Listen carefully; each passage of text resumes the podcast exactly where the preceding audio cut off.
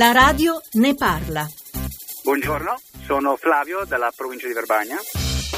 Vorrei segnalare il problema dello sfruttamento del suolo, soprattutto nella mia provincia, dato che si sta parlando di unificare due ospedali, esattamente l'ospedale di Verbania e l'ospedale di Domodossola, in un'unica struttura. Questa struttura dovrebbe nascere in una zona verde, tra pascoli e boschi, quando a pochi chilometri di distanza sorge l'area industriale di Gravellona Toce, con magazzini, strutture chiuse, fallite, dismesse. Allora io mi chiedo, perché andare a costruire in zona verde quando c'è la possibilità di poter costruire su delle zone già preesistenti? Ricordiamoci che il nostro verde non ce lo renderà mai nessuno.